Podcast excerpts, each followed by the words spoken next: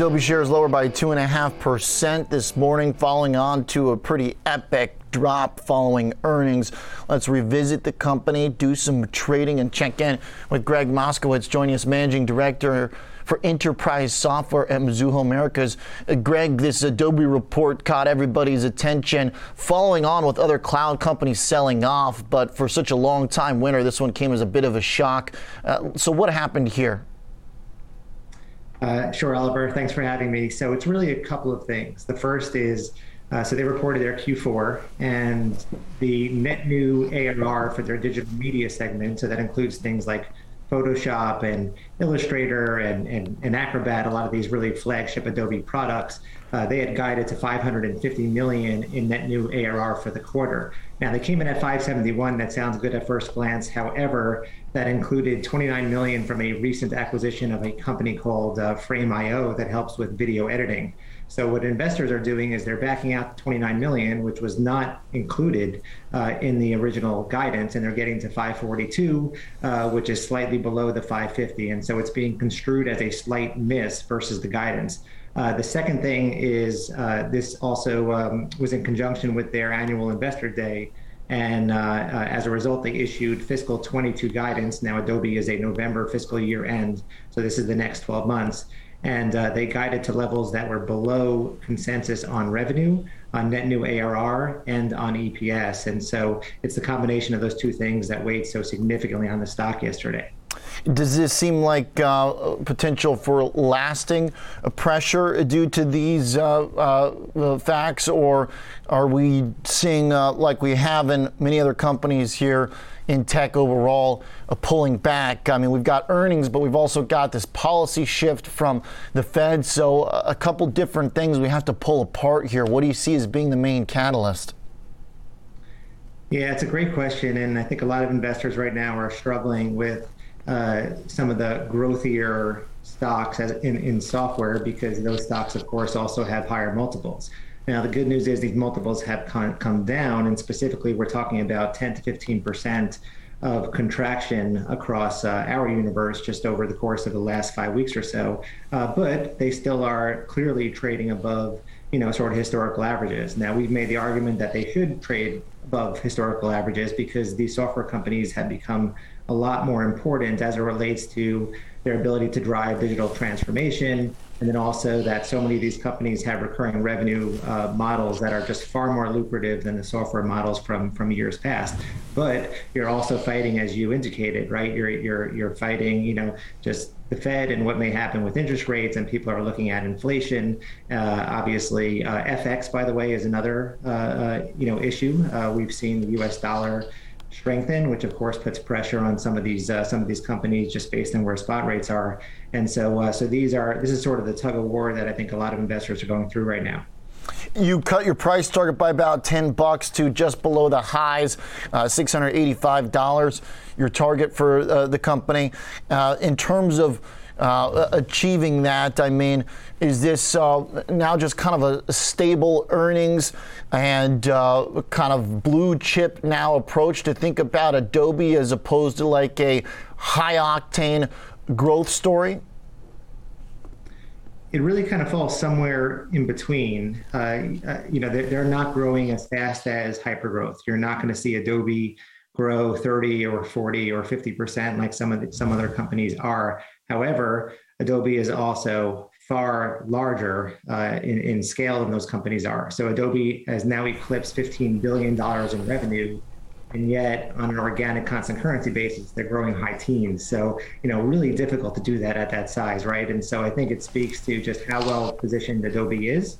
Uh, and so, um, uh, and, and, also their, their, their operating margins are about 45%. So they're throwing off a lot of cash, about $7 billion in free cash flow over uh, the past 12 months. And so all of this, I think, carries a lot of value. So we like Adobe because, uh, again, as things normalize, I do think the sell off yesterday was justifiable. But as things normalize, you're looking at a company that has a remarkable end-to-end port- portfolio. Uh, customers are engaging. We're seeing more um, uh, creative professionals and non non-professionals, frankly, engage with Adobe's products in greater and greater numbers. And that bodes very well for this company over the longer term.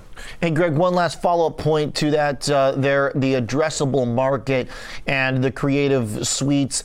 If uh, who are the who's left to sell to? I mean, after 18 months, if someone doesn't have the subscription for what they need to design, whatever it is they're designing at this point, uh, who's still out there then to sell to? So interestingly, uh, the the pie keeps getting larger, and we're just seeing more and more folks get um, uh, you know start to explore uh, creating on the web and getting comfortable with uh, you know with doing so and using services to help uh, um, you know facilitate that process and help their products look better, look smoother, uh, and all of that. And that's what you know uh, users are turning to Adobe uh, uh for. And uh, actually, yesterday the company increased their TAM, their total total addressable market, uh, to 205 billion dollars by 2024. The prior estimate was actually 147 billion dollars in 2023. and so, um, partly this reflects some acquired products that has sort of expanded their opportunity, but it also again reflects just the, the fact that the pie is uh, is still growing. Um, social media, by the way, is a, is a partial driver of this as well. There's just mm. again more engagement there, and that's helping uh, to uh, to sort of fuel some demand for uh, for Adobe's products. Okay, Greg, thanks for the uh, input here. We're going to trade it in line with the expectations for the stock to firm up. Greg Moskowitz joining us from Mizuho with a $385 price or $685 price target on the stock rather. Uh, so Tom White here with me in the studio to do some trading here. 685 just below uh, the record 699. How do you want to trade it bullish? Well, I think there's a couple different ways you can look at it. Uh, if you're looking at it bullish from a directional point to, you know, to Greg's outlook here, you might want to give yourself some time. So implied volatility's fallen pretty significantly in Adobe after the earnings, right? Event risk has gone. Uh-huh. Uh, but it's still elevated because the stock's pulled back towards that 550 level. So uh, the, the bullish stance I took or uh, strategy I looked at to take advantage of that, give myself some duration going out to the February uh, option series, uh, so 63 days till expiration for uh, playing for a rebound, right? And you want to be a little bit more aggressive, right?